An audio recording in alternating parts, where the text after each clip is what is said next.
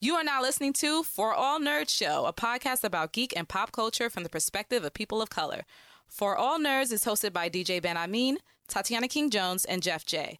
Our show is edited and produced by DJ Ben Amin, and For All Nerds Show is a member of the Loudspeakers Network, where we always say rest in peace to our founder, Combat Jack. For All Nerd Show is powered by our listeners. Everything we do from our podcasts, live events, our website are all independently funded. Please continue to support us through our Patreon page at patreon.com slash for all nerds. Welcome to the Fan Bros, the show where the bros are fans. Doodle.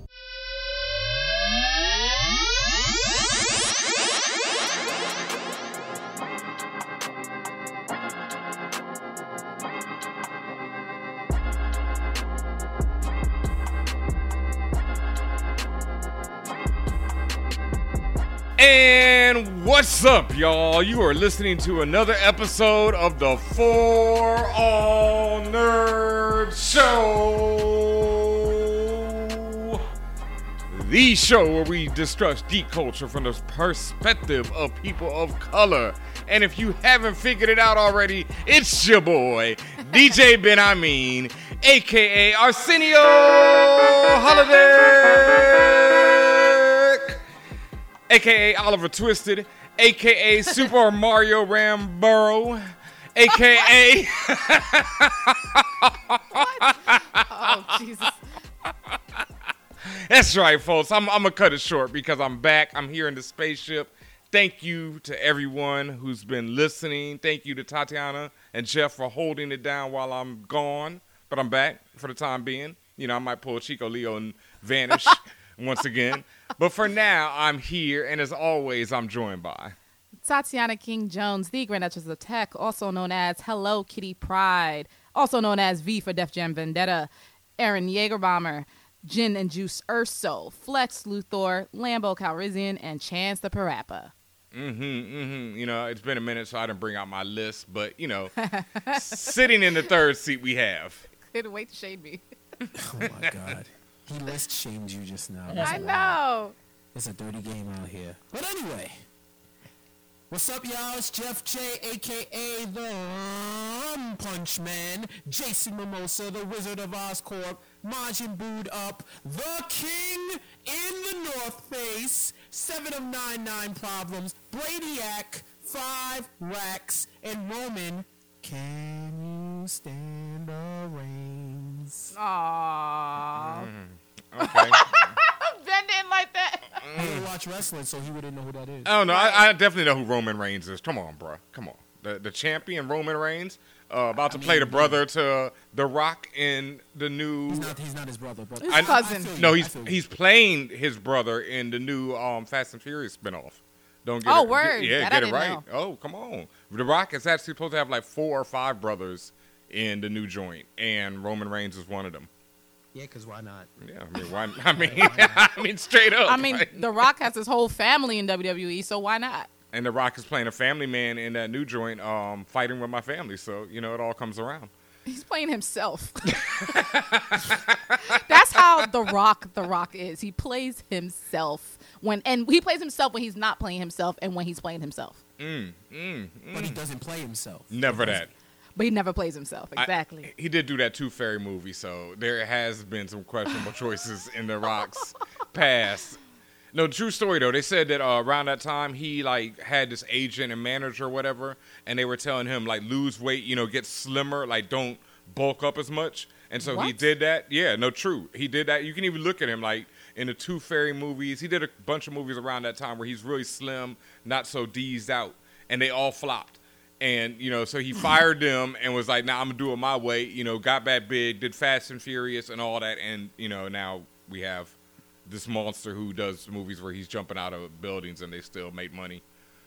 I've never seen The Rock skinny at any point in his life. Like the the oldest picture I know of him is when he was wearing that black uh, turtleneck and that fanny pack and that gold chain. But Yep. like, I mean, I just don't. I, I don't think how I, I would how I would feel if I saw The Rock completely skinny. No, Google like the Tooth Fairy joints and any of the movies that are in that like you know time frame, and and look at him. He's way slimmer than he like in the uh, fanny pack pic. He's trying to like chunky. No, like he's just he's he's still you know Diesel, but he's just slimmed down so much. Like compared to how he is now, where he's just a monster. Uh, yeah, no, he's uh, way slimmer.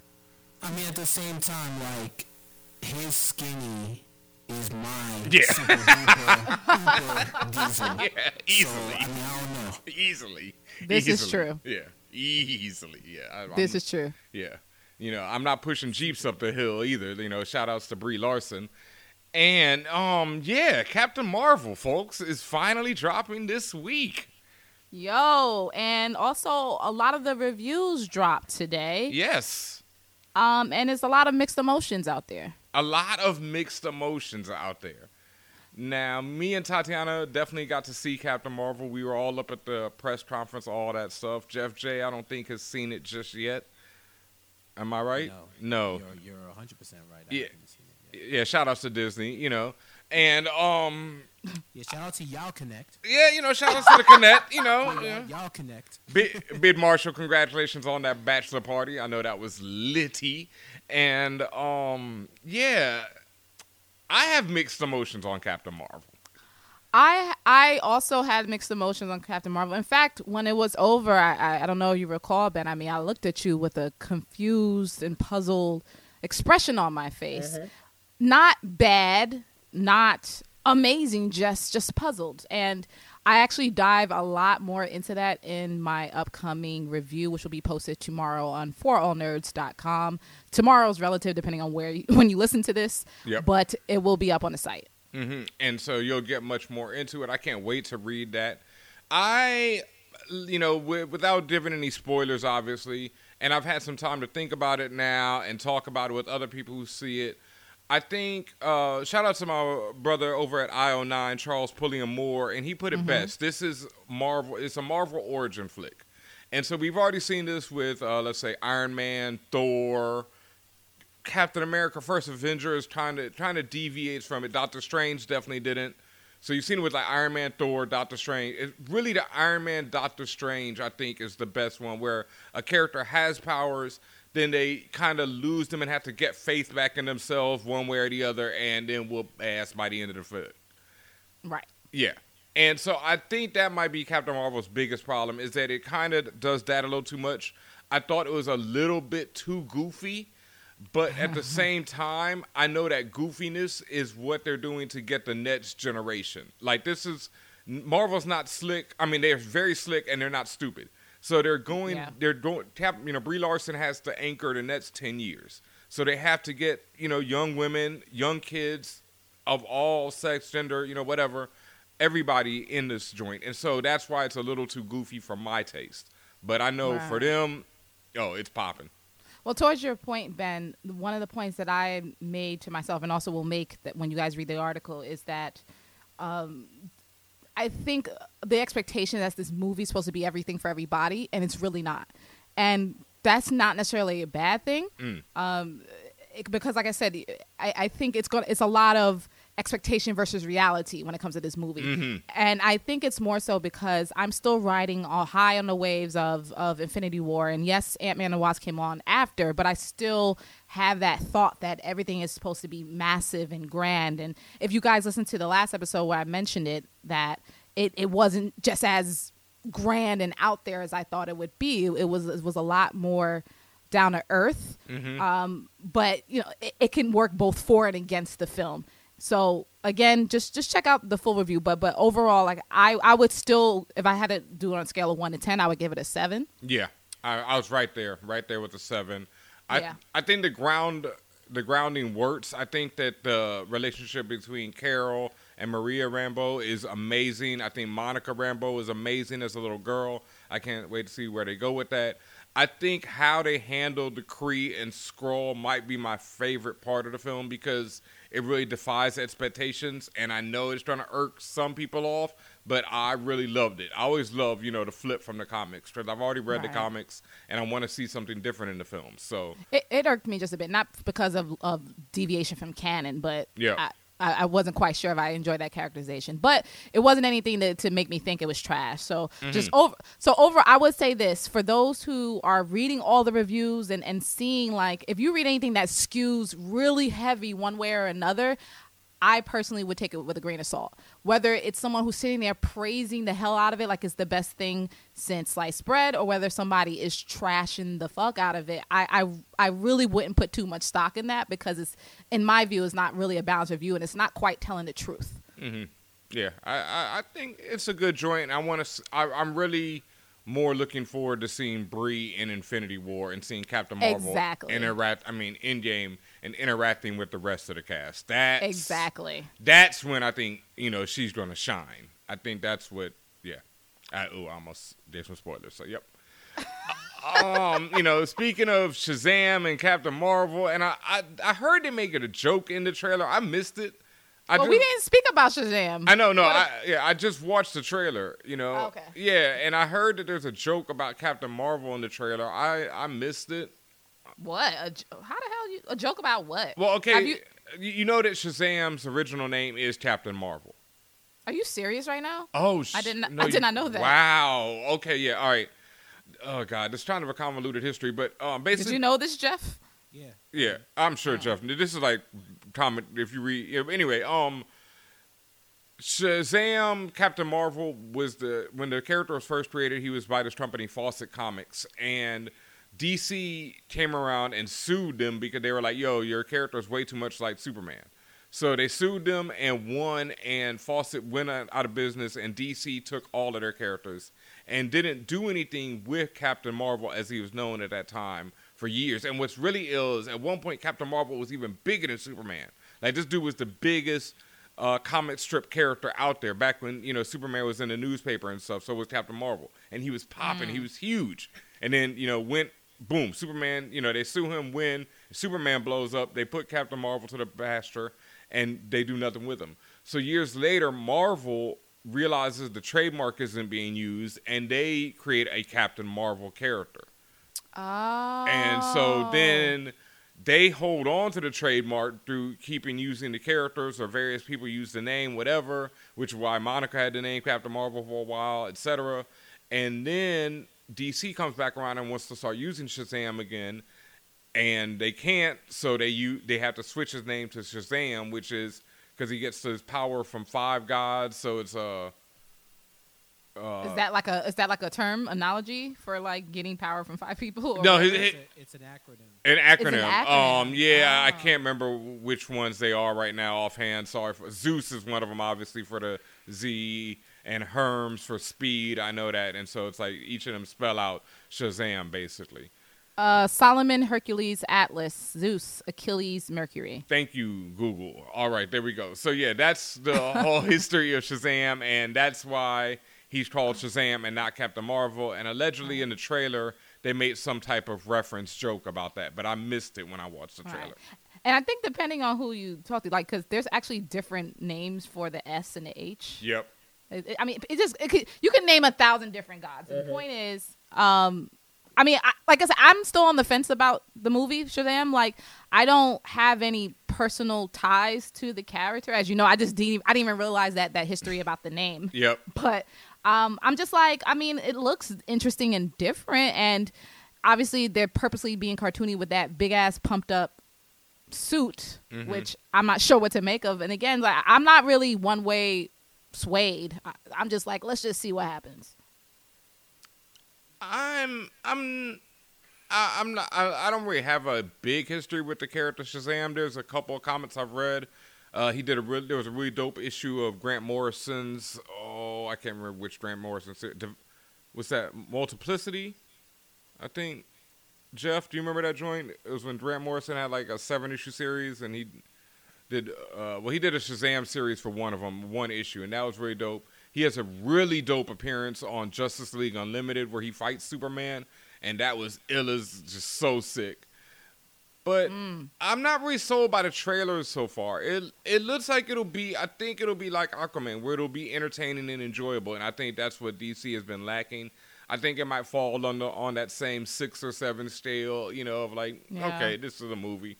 Yeah. I mean, is that a is that a good? I mean, is that good or bad? Like, it doesn't seem to. be And I know it's early, but it doesn't seem to be making many waves. It's not even it. early, yo. It drops next month. Wait, are you? Yeah, it's not. it. I realized this the other day. I was like, wait, what?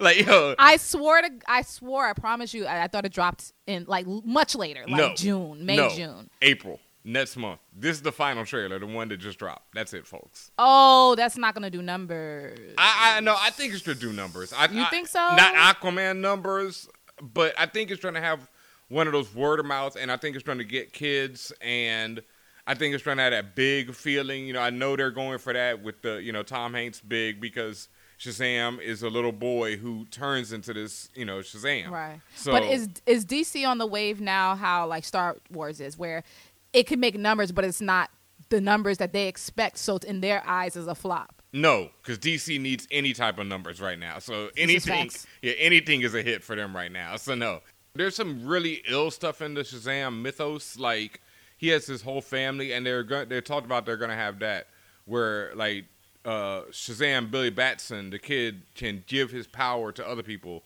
So he gives it to this girl, this other little boy, and so he has like a whole family. There's a there's like this talking tiger. There's a lot of really weirdness into That's into some it. wild shit. That's some Guardians of the Galaxy shit. Yeah, for and DC. It's like a tiger dude, like it's a guy with you know like a man tiger basically, and he Mm. talks obviously, and he's always hungry, and there, you know it's a, it's goofy. Tony and, the Tiger. yeah, Tony the Tiger. Yep, and he's like it's goofy, but it's really lighthearted and really it's always had that spirit. So I think I think it could be really entertaining, and I think it could work. I'm surprised that the buzz isn't there because I think that this could be a hit for them. But I mean, like, look at the trailer. Like, look at what we we all just said about the trailer. Like, the, the trailer doesn't invoke any particular emotion in me. No. I I'm, I'm kind of struggling to come up with and uh, to communicate the way I feel about it because I, I'm it's just it's just not there for me. So that's why I feel that's why I'm. You said it's probably gonna do numbers anyway because it's gonna it's attractive to kids and and I see that. Mm-hmm.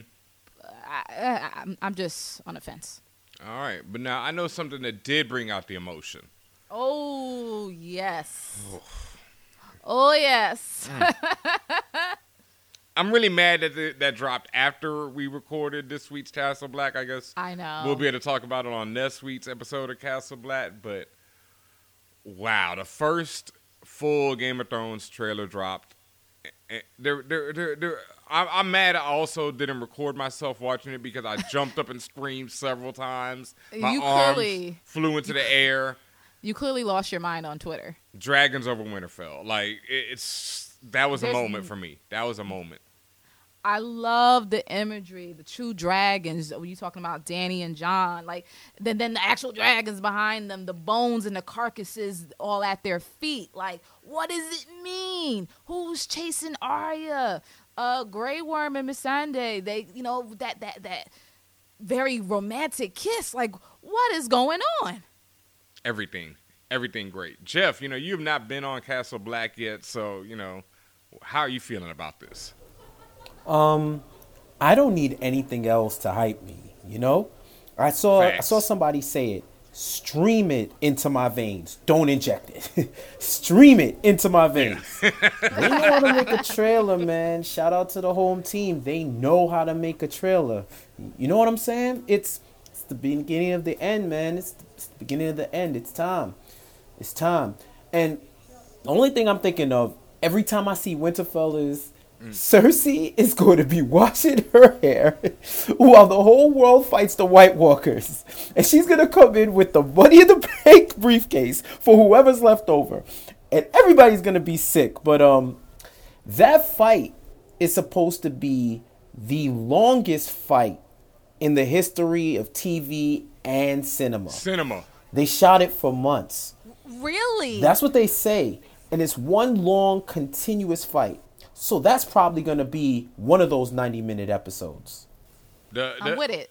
I don't know. I don't even think so because they've said that. Well, they still haven't determined how long uh, each episode is really, but they said it's longer than the Battle at Helm's Deep in the Lord of the Rings Part Two, which was forty minutes total. That was a you know the whole fight for Helm's Deep was forty minutes, so it's longer than forty. This is the uh-huh. Battle of Winterfell. It might take place in like the second or third episode. Wow, that fast. Yeah, early.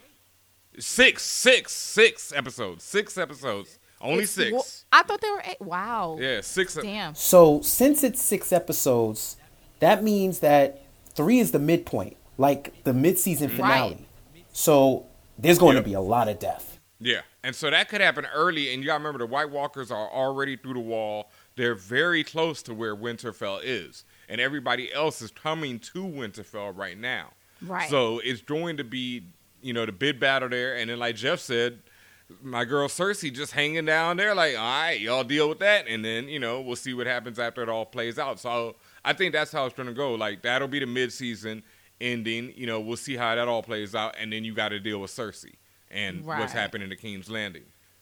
And what we're also going to do is Castle Black is going to be live tweeting, either doing it ourselves or joining on with another live tweet of the diff- of the episodes of season eight once it drops on April 14. Oh. I I mean, it's right around the freaking corner. Um, and then, in addition, as Ben Amin said, we recorded the episode that covers our recap of season two of Game of Thrones. So, a few things I need you guys to do: make sure you're subscribed. That's one. Two, if you haven't done so already, listen to our season one recap of Game of Thrones from Castle Black. And then, like I said, coming this week, we'll have your season two recap. hmm Castle Black Pod on Twitter, the blackest Game of Thrones podcast in all of the land. Shout outs to Portia, our new member. Shout outs to Deadly Diva. Thank you. And Rest in peace, always. Rest always, always, always, you know. And yeah, it's been going great. Season two review drops this week as well. Uh, right after you hear this episode, you'll probably better go check that out.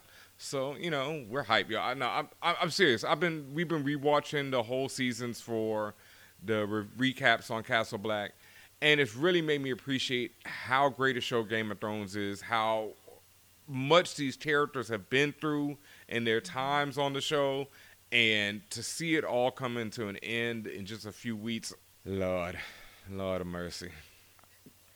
This this is i mean the last time i was really effed up when it came to game of thrones was like red Mm. wedding anything involving the tarlys. Like like i i just don't know how much Yo, what if the white walkers just win the battle of winterfell and murder everyone?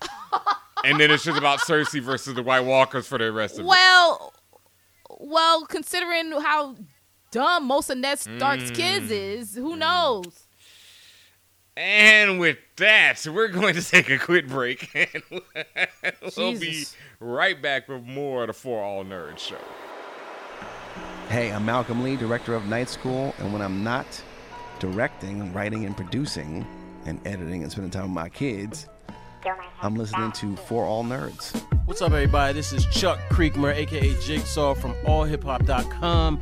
And when I'm not placing my heavy hand on the world of hip hop culture, I'm watching For All Nerds. Hey, this is Pamela Ribon, and when I'm not writing things like My Boyfriend is a Bear or Ralph Breaks the Internet, I am listening to For All Nerds. Hey, this is Kelly Robbins Hicks, executive producer of Random Acts of Flyness, and when I'm not making white people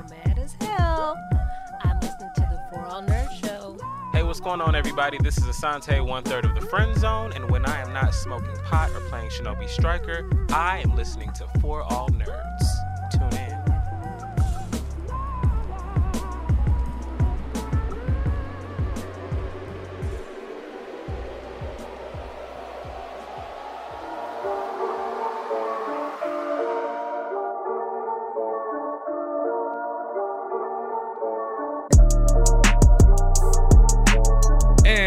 Back to the For All Nerds Show. Thank you to everyone out there who is subscribed on iTunes, on SoundCloud, on Spotify. You know, if you're listening by Carrier Pigeon, by Smoke Signal, thank you. Hit us up on the Twitter at For All Nerds, on the Instagram at For All Nerds. The stories are popping every day. You get new content. I hate that word. I hate when people say new content, but you get it on the For All Nerds Instagram. So make sure you're subscribed because it's popping. It's dope. It's crazy. It's lovely. And facts. I mean, truth. Nothing but truth over here. Nothing but truth for you know the people out there. Nothing but truth and wisdom coming from the For All Nerds show. Once again, thank you to both of y'all for holding it down while I've been gone. You know, on my journeys out in all kind of interdimensions and everywhere I've been negative zones, you know, back again. But thank you both of y'all, man. It's you know, thank you. Been doing a great job. And you know what, Ben? I wanted to make sure I said this. Thank you. And I know that this isn't easy and you're still trying to kind of balance and, and come back to the fold, but we missed you and you know you're you can never be replaced so i'm really glad you're here and i'm really happy that everybody gets to hear your lovely voice again Oh, thank you very much. But I, I actually hope I can be replaced because I don't want to do this for the rest of my life. so, I'm really hoping, you know, that I can move up into the executive position on the For All Nerd spaceship, and you somebody can be an else. executive you can be Yeah. an executive but there's no one like ben hameen how about that All right, that works for me. That works. But All there's right. no one like you, no one like Jeff J, you know, no one like Chico Leo, no one like all of the listeners out there, you know, because everyone out there is a unique and amazing person. Shout outs to all y'all, and especially shout outs to everybody who sent in their questions for one of my favorite segments. The guac is extra. The guac is extra. The Geekquently asked questions, where we answer each and everything that you got. And what do we have up first? The first question comes from No One Two Fifteen. They write, "Not sure if this has been asked before, but if the MCU decides in the next phase to add Riri Williams, who would you like to see play that role? They don't slide Shuri into the Ironheart role. If- okay, oh, if if- they don't slide Shuri into the Ironheart role, excuse me. They're not going to slide Shuri into the They're Ironheart not. role. I don't understand why people keep thinking that Marvel would do something so blatantly foolish. And, No. and, and yet, eh, you know, and have all the goodwill they build up with Black Panther just turn to dust. Like, you know, no, they're going to have Ironheart be her, Riri Williams be her own character because she's a dope ass character. And they got Eve killing the book right now. Yo, shout out to Eve Ewing. We don't talk about it enough. I mean, we talked about it, you know, the cop Riri, but she's killing it too. That's the other thing. She's killing it. Three issues in and killing it. Oof. Yeah. So, um, I mean, everybody says, uh, what's the name? Marsai, you know? Marsai Martin? Yeah. Which, Oh, she would be so cute, but wouldn't she be too young? Well, no, no, no. now? Riri is, Riri is older. Moon, she's, Yeah. too, she's too old for Moon Girl, and I think she, she'll be, she'd be good for Riri.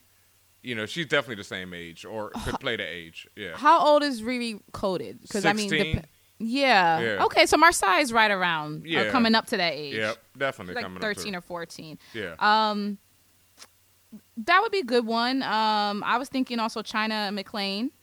Um, Okay. but she's she's on Black Lightning now, but um, and, and and yeah, I don't I don't know if that crossover ever happened, but we've seen DC people come over to the the Marvel space, so that's nothing new. mm-hmm. Um, I'm not sure.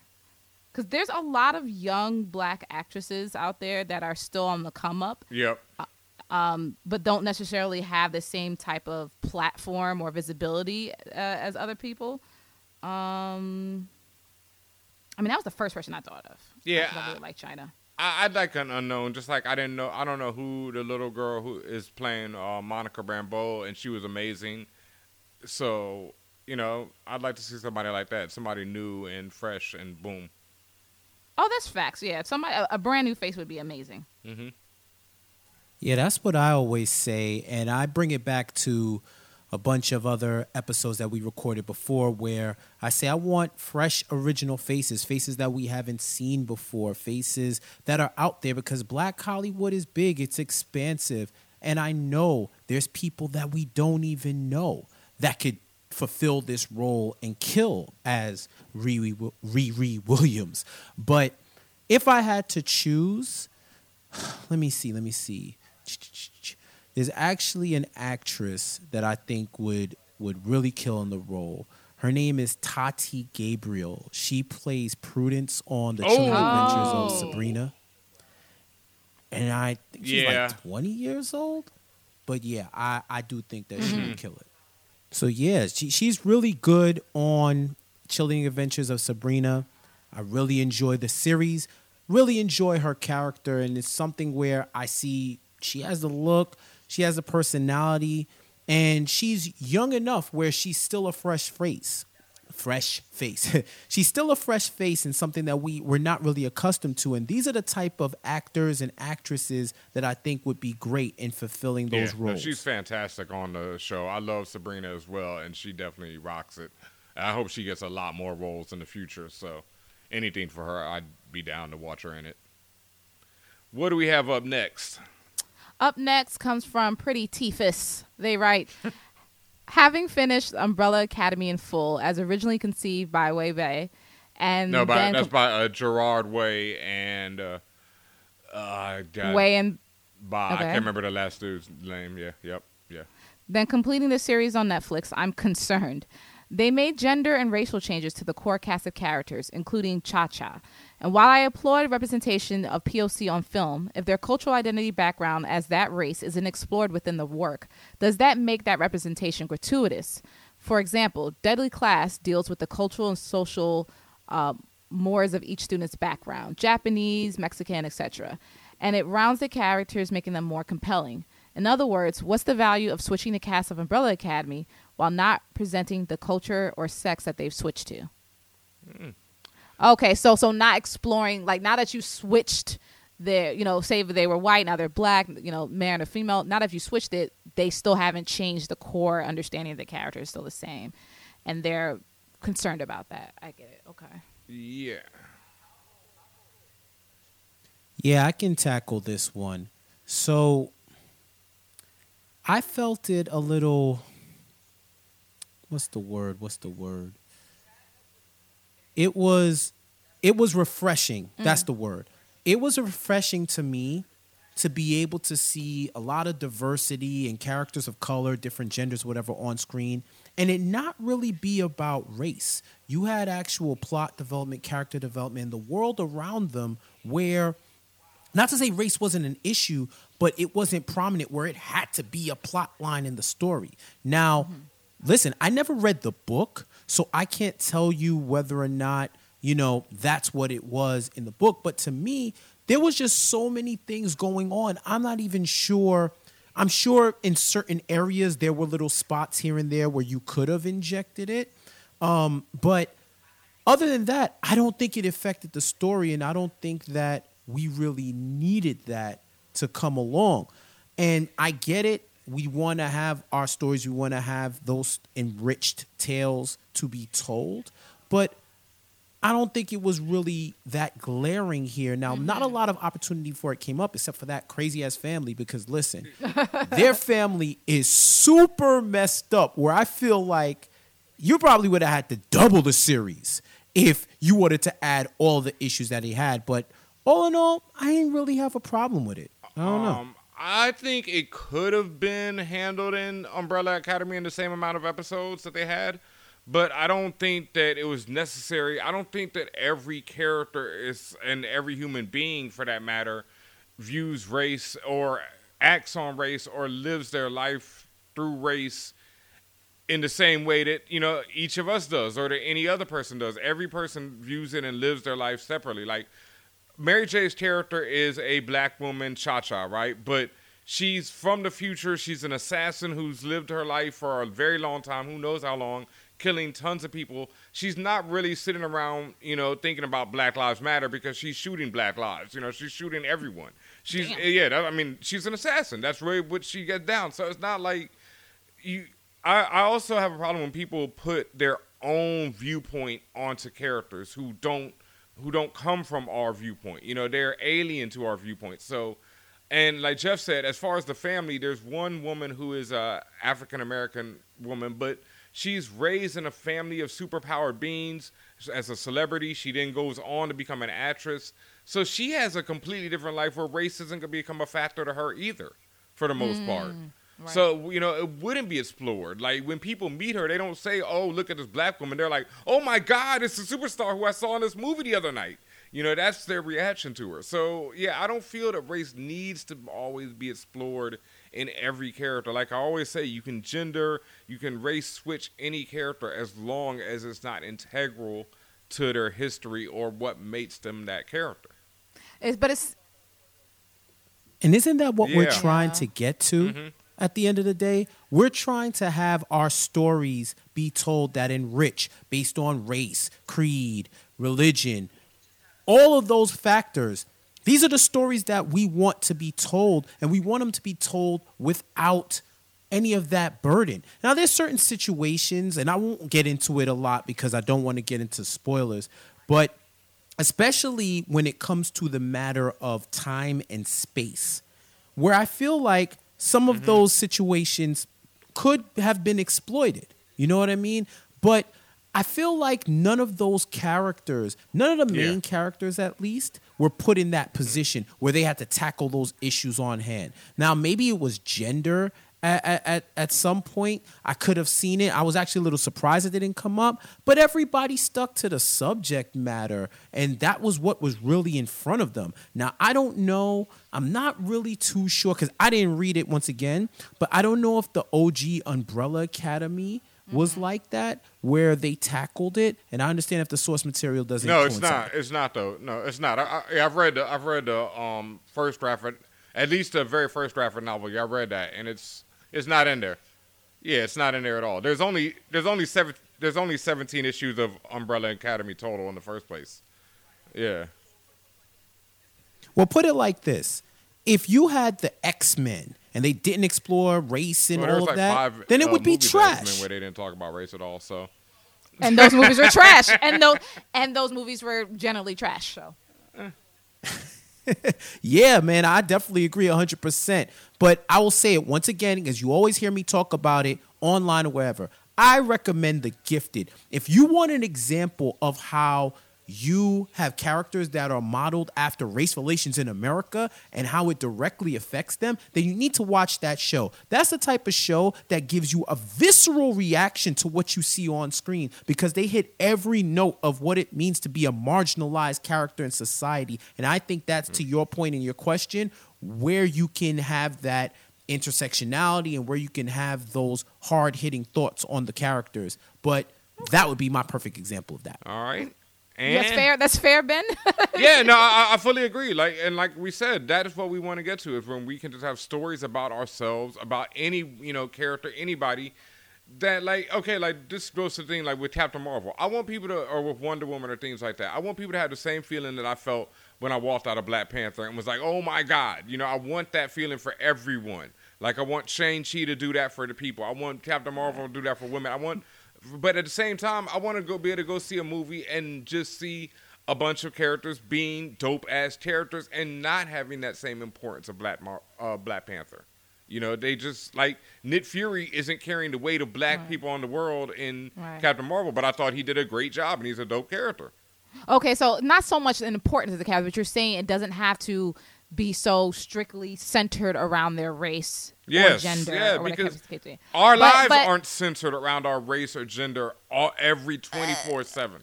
maybe and you know what I, I, I see you guys point Mm-hmm. but also i think it's still important to understand and, and using that that very last line you just said yeah maybe not in our minds 24-7 we don't think oh i'm walking outside and i'm black but we are Mm-hmm. I mean, you're in a society where you can't help but help but question it and bring it up, whatever in whatever you do. Yeah, I'm I'm one who quotes uh, Baldwin all the time. You know, if you're uh, to misquote him, if you're you know any type of woke, you're always angry. You know, that's just how it is. To, to be relatively awake in this country as a black man is to be an angry black man, pretty much. But at the same time, like let's go back to Umbrella Academy. Mary J. Blige's character is this assassin. There's really no showing, you know, moment in the series for someone to be like, "Oh man, this black woman's around shooting people." You know, it's like this woman is shooting people, or I got shot and I'm dead. You know, there's never really like a chance for people to reflect on that, or any, or you know, be like, "Why is the woman with a gun?" I, I don't really, you know, I don't think it's really that type of moment in it. So, yeah. Okay. Yeah, I don't, I don't, and I don't think those moments always have to be in a story either. Yeah, I feel you. yeah. Uh, the next question comes from Philip Winslow. They write, "Let me know your thoughts on the successor to Black, which is white, where our hero must face a racist president bent on bringing black people with superpowers to a heel."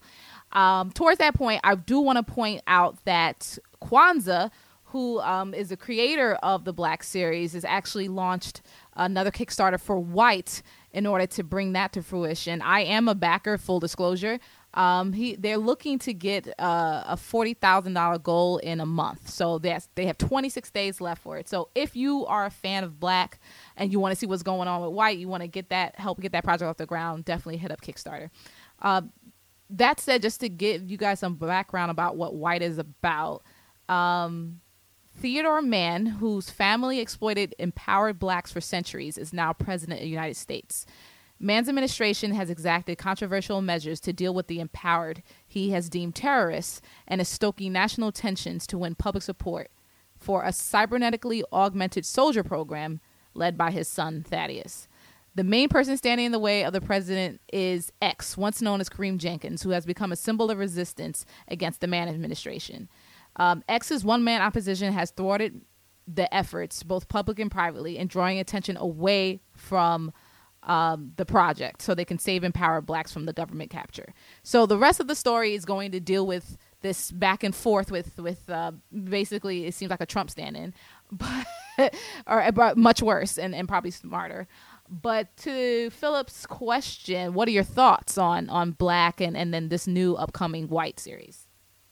I mean, I love the Black. I, I I'm just crying laughing as much as I love Black. I did not. I'm not sure if this X character was in the issues I read, but I did not know his name was Kareem Jenkins. That is just like the blackest name. Like they really doubled, they really doubled down on that one, yo. Like my man's name is Kareem Jenkins. Like he just. I mean, super black. super black. But yeah, I love the black. I love the concept. I thought it was one of the best concepts, one of the best marketing plans. And then they actually followed up with a really dope comic book They've had a couple spin-offs from it that have been really nice. And so yeah, I mean, I'm down with this. I'm about to go hit up Kickstarter myself and, you know, drop some coins. So yeah, that's my thoughts. Put money where my I, mouth is. Right. I mean, I've again, I also enjoy the series. I enjoy Kwanza's work and all of the people that end up working on the Black series in general. Um, they're a very inclusive team, and as I already said, I'm already backing it, so I'm I'm I'm with it. Yeah, pretty much straight up. Um, anything? and there are no other questions. Oh, oh, really? Damn. Okay, I guess there are no I mean, other okay, questions. Okay, I mean, listen, there is a question there, but I'm not answering. It. It's on y'all if y'all want to answer. I'm sitting that one out. All right. Okay. All right. Okay. There are no more questions then. So, if you do have a question for us, please hit us up. Contact at forallnerds.com or you can hit us on the Twitter at For All Nerds, on the Instagram at For All Nerds. Message us any type of question. It doesn't matter what it's about. We might even ask this wild ass question next week, you know, so you're gonna have to tune in to see because, you know, we answer any each and everything on here. Just not that one. I will say this. Hey, Throw hey, that, ben, throw you, that question in the woods. Uh, sucking of teeth. Did you hear that? I, I heard that, it. I, I, heard it. Yeah, I don't think we're answering the question. uh, uh, okay, I will say this though. Um, the devil works hard, but Chris Jenner works harder. And um, with that, it's time to move on to one of my favorite segments. Oh, it's been so long. Let me see if I can get this right. Comics I Copped. Word up and it's been a minute, but I've been reading. I that is one thing I have been doing is reading hella comic books. Um, I'm gonna say it again. Wicked and Divine is about to come to an end. Oh my lord! Like it, it's really gonna be. It, it looks like this should be in my top five of all time. Like I, I just and I've been reading comic books forever, and it's so weird. This is that series for me. You know, like when people talk about, yo, have you ever read Sandman? Or how I used to be like, yo, have you ever read Planetary? I've never read Sandman, you know, full disclosure there. I've never read it. Rest in peace to Combat Jack. He always told me, yo, it's the illest. And I'm like, yeah, whatever. And, you know, um, so I never read it. But Wicked and Divine is that joint to me where it's like, this is, it's top three. F it. I'll, I'll even go higher.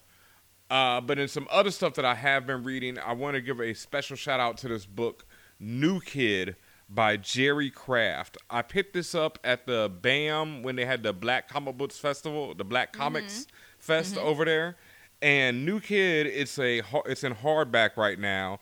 It's I, I, guess you would call this a graphic novel, but it's basically about this kid, a, a young black kid, who has to go to a new school where he comes from like the lower income neighborhood, not like you know super broke, but definitely not super paid, and he has to travel to a school full of rich kids, and that's it. You know, it's not like superpowers or anything. It's just a really dope graphic novel story book about this kid and his first year at this new school. and it's called New Kid. It's written and illustrated by Jerry Craft. I highly recommend it to anyone. You know, especially if you want to look for a comic that's not about superheroes, that's something you can give to a child or to a mm-hmm. young adult, something like that. It's so dope. Like I'm so glad I bought this book. We got to have Jerry on the show ASAP. I'm gonna hit him up so we can get him on here. Really, Awesome. yeah, really great book. You know, just highly recommend it. And also, I picked up the trade of The New World by Aleš Kot, friend of the show, and Word. and Tradd Moore. I've talked about this book before, but the trade from Image Comics is out now. Hands down, like the artwork by Tradd Moore makes it worth your buy all by itself. Like I showed this to Mellow Marketer when I was out in Cali and bought it, and he was like, "Yo, I've never seen art like that." Like Tradd Moore Really? is Tradd Moore is a goddamn monster, dog. Like, like this man is on. I talked. He did that book, um, The Strange Talent of Luther Strode. I've talked about him a lot on here before because his art is just so silly.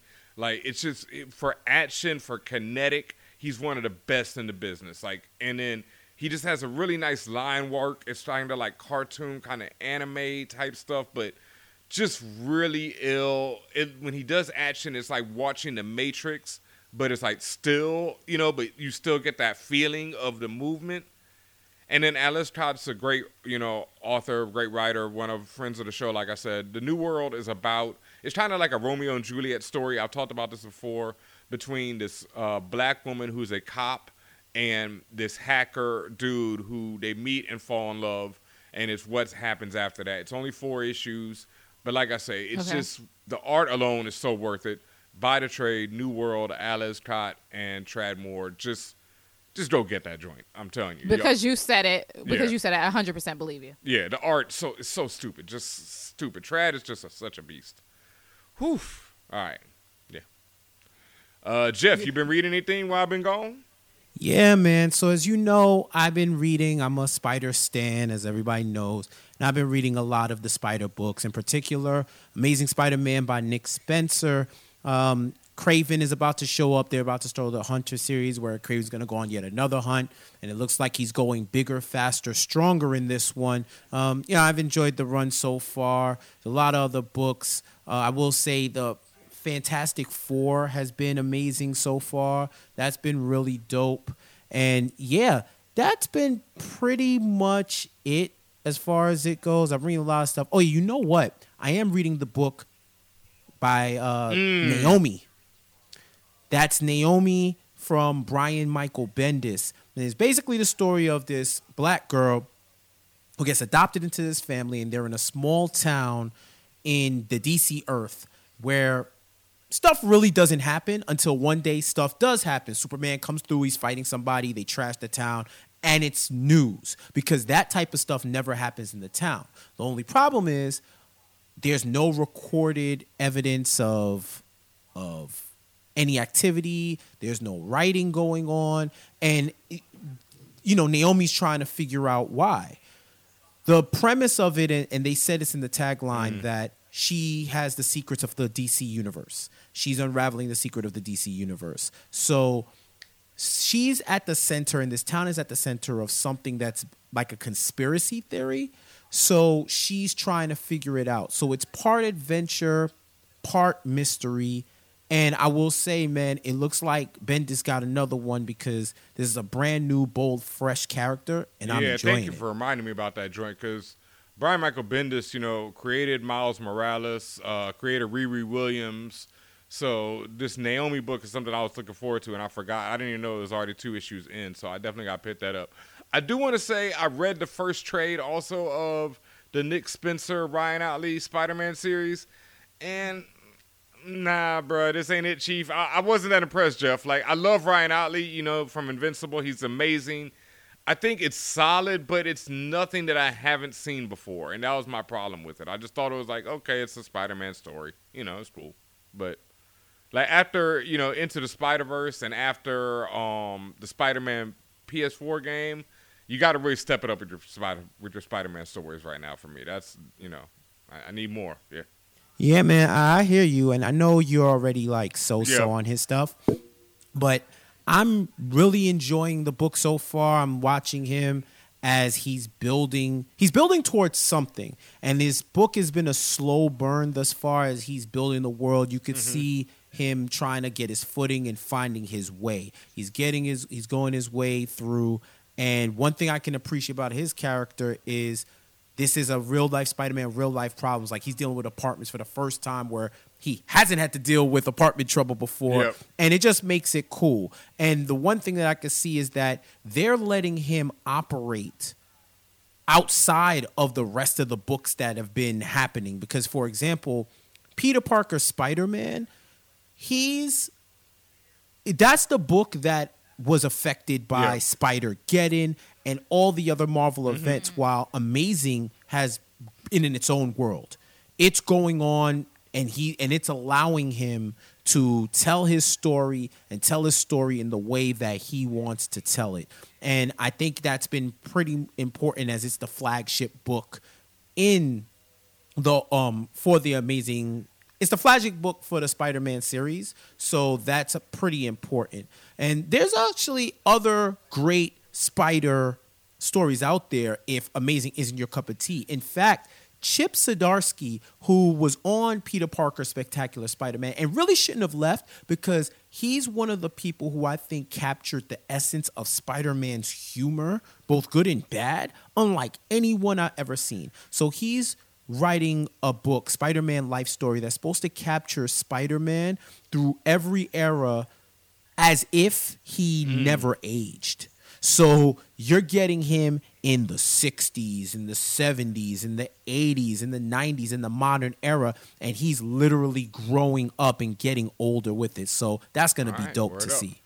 As always, make sure you use that hashtag comics I copped. Oh, I don't have a comments I copy. Oh, I don't know. I don't know. You know, I, damn, things things have changed now. I, I've been gone too long.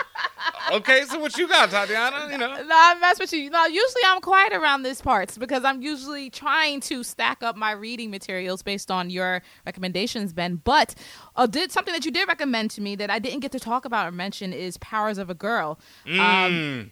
I don't have it yet. I'm waiting for it to be delivered. Thank you, Amazon. But um, that book, uh, Lord of Just- Mercy. yeah, she say- like the most phenomenal thing. Okay. How do I explain it? So it basically I, does it cover every female Marvel? it, it covers 65 Or Marvel women. It's a lot of them. Not them. every last one. Not every But, last one, but most of them. Yeah, it's a lot. Some major ones, some some some major ones that you you you've known forever, and some minor ones that you probably didn't know existed. But it covers them from head to toe. Like it basically gives you the full understanding, the full rundown, the full history of each of these um, women characters. It gives you some amazing illustrations of it. Um, it's a hard it's a hardcover book, so it's like it's really substantial, real hardy, and it's just. I mean, I, I got to read a few excerpts uh, and actually see through the book, and it's just beautiful. So, um, I, again, it's called Powers of a Girl. You can pick it up now wherever books are sold. Like I said, I got mine on Amazon. Definitely hit that up. Yeah, it's uh, Powers of a Girl. It's written by Lorraine Lorraine Cink with Mm-hmm. illustrations by Alex. I mean Alice Alice Zhang, and the, like Tatiana said, the illustrations are incredible. And then the writing by Lorraine, you think you know, okay, my it could you know, there's like books like this before, like Marvel Universe, where they just list a character, their bio, their history, their powers. But she does it with verve and with like sass and with this great, just kind of, you know, winking at you while she's writing. And it's funny as hell. It's so dope. Like, I got this book and I was like, oh, I was thinking about giving it away to somebody. I was like, oh no, you know, y'all gotta get your, y'all gotta get your own. Keep that. yeah, and we're gonna have Lorraine on the show very soon. I'm so excited. Please go get this book, Powers of a Girl. It's from Marvel. It's just one of the dopest books you'll get this year. Give it to a young woman. Anyone who's hype about Captain Marvel, give them this book. You will make their year. It's Shit, give them to all comic book fans. word, Period. word, period. Any And like I'm a grown ass pe- man and I'm all over this. Even people who are not really necessarily aware of the history of comics and everything behind it, like this can also be an entry point for a lot of people. Oh, my I know, God. I know, like our show, for instance, has been an entry point for a lot of people into the world of comics and the world of superheroes and all that other stuff. This can also be that. Like, like it, it's just just a beautiful book, and it's really worth it. It's really worth everybody's time. So please pick it up. Yes, Powers of a Girl, written by Lorraine Cink, illustrated by Alice Zhang. Just ooh, the, the art is so beautiful, y'all. The Dora Milaje got Mm-hmm. Yeah, their own little chapter. my- Shuri got their, her own chapter. Like That's one of my favorites. yeah, Squirrel Girl. I mean, Miss Marvel. It goes on and on, yo. This joint is fire, yo. It's one uh, one of the best books out this year. I promise you that. All right. Anything else before we get out of here this week? Um, I do want to mention from a movie oh, standpoint. Oh yeah. Oh, Um, but before we get to that other stuff, I forgot. sh- once again, shout out to Marsai Martin. We mentioned her earlier in the show. Shout out to her because her film Little comes out April 12th, another right around the corner item. So her her film Little comes out April 12th. Game of Thrones comes out April 14th. So that's going to be the most litest week. I'm telling you. Okay. Speaking of lit or not so lit, Uh, depending on your perspective, Oh, yeah, this. um, Will Smith has been cast to play Serena and Venus Williams' daddy. okay. Um, here's the thing. Smith will Will Smith is also producing it. So I don't know. I mean, that clearly Mm. Oh. has something to do with it. I didn't know that part. That's that. That's interesting. Yeah. Ooh, So oh, that, that might be a mistake, folks. That that oh, this this feels Right. this feels like Well- he, he stepped into his own landmine. Well, the reason why Ben Amin is making this allusion is because for some people may be like, okay, so what? The issue at hand that people have been bringing up all over the interwebs is the fact that um, uh, Serena and Venus's daddy, Richard, um, he is, and and it's actually in the, in the bio, is a biopic called King Richard, but Richard is clearly a dark skinned man. Um, that looks nothing like Will. And I, of course, you're you as an actor don't have to look exactly like the character you're portraying, but people are calling this uh, another situation with colorism, um, which I totally see. Yeah. Um, one, I, I- look, I love Will Smith. You know, he's had many a fantastic role, but I also do not think that Will Smith has, as of yet, really proven himself. Where it's like you can do this and then be like, okay, it's all right that you're that much light, more light skinned than this dude, because you're super much more light skinned than the dude, and then. You know, pursuit of happiness. You know, crying. Why don't he love me? You know, that, it's like that that's been about it, dog. You know, playing Serena and Venus' daddies don't take a lot. Now, if you gonna step up to the challenge and really put your teeth into it, we gonna see. But you are also super lighter than this dude. Like, Well, see, this is interesting that you say that you don't think you're basically saying, well, you don't think Will Smith has the range, which is this is the I'm not saying- out Ali and a few other people. It uh, sounds like you said he don't have the oh, range, Yeah. but I'm not saying I'm not saying that he playing did the Ali best. is different than. Yeah. but I'm not saying he did the best, but I didn't see a problem. Tell me the it. My- truth. the point I'm trying to make is it sounds like you're Tell saying that truth. It sounds like you're saying like you don't think he has the range. Tell the truth. I don't know. I don't know. It's But see, his, his, for s- yeah. the melanotic range. Range. Wow. I you know what for me when we're talking about this from a colorism standpoint, when we talk about this from a colorism standpoint, it's not because to me, it's not because oh, because he's because just on, on a surface about oh he's lighter than the guy. Yeah, no, it's about that when you were talking about the representation of dark skinned Mm-hmm. men, just like the representation of dark skinned black women on screen. Uh, it's kind of far and few in between. I, I, I feel Dark men have. dark skinned black men probably get more love than dark skinned black women. Though. I was gonna make Yeah, that same yeah. next point. Yep. you do see a lot of more dark skinned black men. You, I mean, you see that all over the thing. You, you have, um, I, I was, I say Angela's husband. You got Angela's husband. Facts. look, Angela it's Bassett. tru- look, it's truth. You got all these husbands. You got people like Idris. Well, yeah. So you do have their representation there, but it's also what you know, what kind of roles are they getting? And then the same, like I said, when it comes to black women, they have even few, less. Ooh. I think the other part of this whole colorism situation is that that skin tone is definitely, and this is interesting because it's related, it's kind of related to what we were talking about earlier about race and, and, and, and the characterization. That mattered in this whole process of, of raising Serena and Venus. Mm-hmm. That's why Serena and Venus are, you know, or, or half of the reason why Serena and Venus are the hue that they are. Mm. That and everything that they've gone through when they were growing up in Compton and and learning the the the craft of tennis and the fact that their father didn't even have a tennis background, didn't know ish about tennis, but yet was able to rear them to be, uh, uh, particularly in Serena's case, the greatest athlete of all time. Mm. So I I think that it it is important that they you know perhaps you know look at the pool, the casting pool a little bit deeper. A little dark, I- go in the you know, darker end. Stay away I from the shallow. and I'm Is Oh, Chadwick shit. Boseman not To this available? day, though. No, no, no. Ch- Ch- Chadwick cannot keep playing everybody. Just like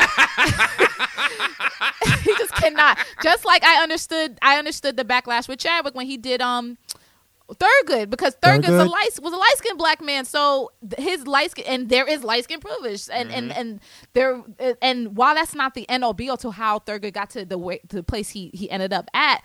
That did that was a factor, and you just Yes. and there, you cannot deny that. So to me, there's factors that come along with hue that you can, that cannot be denied. So it's interesting that now this guy who in some people's eyes is light skinned, some light brown, whatever you want to call him, is now trying to portray this guy. I'm I at the end of the day, I will say that I'm not mad. Like I'm not gonna boycott the damn thing. Like I I, I don't know. I just don't have as much I don't have as much smoke or energy for this, but I will speak up and say that I can definitely see how this is portrayed as colorism. Mm. No, I, I got a lot of smoke for it too, especially after you brought up those points. Oh, you do have smoke. I Oh. don't have as much smoke. You do. yeah, I, I definitely have some smoke for it because the points you said, like, and it, let's go even further. When you said that Serena Williams and Venus face issues because of their tone of their skin growing up to this day, you know, to this day, like, does she? day. Yeah, has she has she caught it? Have they both caught it? You know, they would not be hated the way they're hated in the tennis world for stomping out people if they weren't the beautiful dark skinned black women they are. You know, because if they were light skinned, people would accept them a lot easier. But because they're these fierce black women who remind people of the strength of Africa and everything that comes with it, then you know, oh, oh my God, every time they do anything. So yeah, I, I, I man, and the fact that he's producing it, that really is, you know, that's kind of that. It's like you're doubling down on your problematic because you, are, you're the one who's putting the money behind it. You're doing this. You are producing it. Everything that goes on in the film is because of you, and you're like, let me cast myself. I get it. Maybe you wanted to tell this story, but then tell it right, Will. You know, and if you feel like you can handle it, then handle it. You know, I'm a fan of the Smith family, so you know, do it right. But mm. Let me just add on one last example of what I'm talking about when I'm talking about representation, colors, and all this stuff. And this and this is also still in the tennis world. Uh, my one of fan favorites and also my favorite, Naomi Osaka. She's black and Japanese. She has, I guess you could call her medium complexion, medium to light complexion. Uh, what there was uh, a Nissin, which is which is like a the you know oodles and noodles and stuff. Um, there was a Nissin Japanese commercial that was created like a few months back, um, where it was all anime style. And the way that they drew her, they completely took out pretty much all references of her being black or as, as as other people would say ethnic. She looked like a white woman. wow. And Will Smith could play her dad, no problem. Like that, you know, what I mean, they they about that. Comp- Nah, her dad is the same complexion as um as uh Richard. oh wow, okay, well, Yeah, yeah, yeah, yeah, that- yeah. no, know. he's he's he's dark skinned. Well, I'm saying Will Will's about her complexion. Is what I'm saying. Like, yeah, Yeah. yeah, he's not Richard. And wow, but I we we talk about this on the show all the time, and I talk and I tell y'all when I've been in Africa, you know, I've been in Ethiopia, and I'm sitting there on turning on the TV, and you'll watch commercials that come from the Arab nations, and they feature Bollywood actresses or Arab actresses, and they're all light, you know, skin lightening commercials coming from major brands like Dove and stuff like that. And so the idea of whiteness being sold to people it goes around the world. You know, it's a universal thing. And so of course they're gonna lighten her skin in these commercials because especially when you get to Asian culture, they don't oh, you know, that's a whole nother issue, but you know, they want to be as light as possible. But that's it's a worldwide thing where white supremacy affects everyone. And you know, that's the problem. And that is why I do have a lot of smoke for this because this is how you battle this. You have a black man, a darker skinned black man play this role, and then boom, he shines. other dark skinned people shine because of that. You know, when I t- when any dark skinned person you know gets shine and role, you see more of them. Lupita shines, we start to see more. It's a slow process, but that's how you battle it is by making these roles available to everyone. And so, yeah, I do have a bit of a problem with this one. Got you, man. All right. Oh man, I guess Steven Spielberg, you know, arguing over Netflix is small potatoes in our world. So you keep doing that, old man. Netflix don't keep with it, and oh, you had some hits back. dog, dog, he had some E.T. hits back in the at day, but you can't say nothing after you made Ready Player One. Listen, a- and I, s- I just want to say, Please don't defend it. I, no, no, no. I just want to say, there's people who say that you know, well, it's not like he's some Yahoo who's just on the street saying whatever. He's this guy who has all this mm-hmm. background and all this experience. Da, da, da. Yes, he is, and he's still wrong. Yeah, close encounter. I, I mean, I mean, he's also Yeah. threatened by technology. Like, come out the caves, caveman. Don't be scared. Stop painting on the walls. we have iPads I- I- now. Damn, I- damn, Jeff. Steven is never coming on this show. Yeah, and I won't. I won't slander. I won't slander that man like that. Close Encounters of the Third Kind is one of the greatest show. um, Yeah, because when all the ethnic people of color movies come out and crush all the shit he puts out, that's when he wants to limit it to theatrical releases, right? Yeah, I'm woke. He needs to get all this smoke. Matter of fact, inhale it. Take that to I the think that's bank. a good ending. Inhale. Fan Bros. F-A-N-B-R-O-S.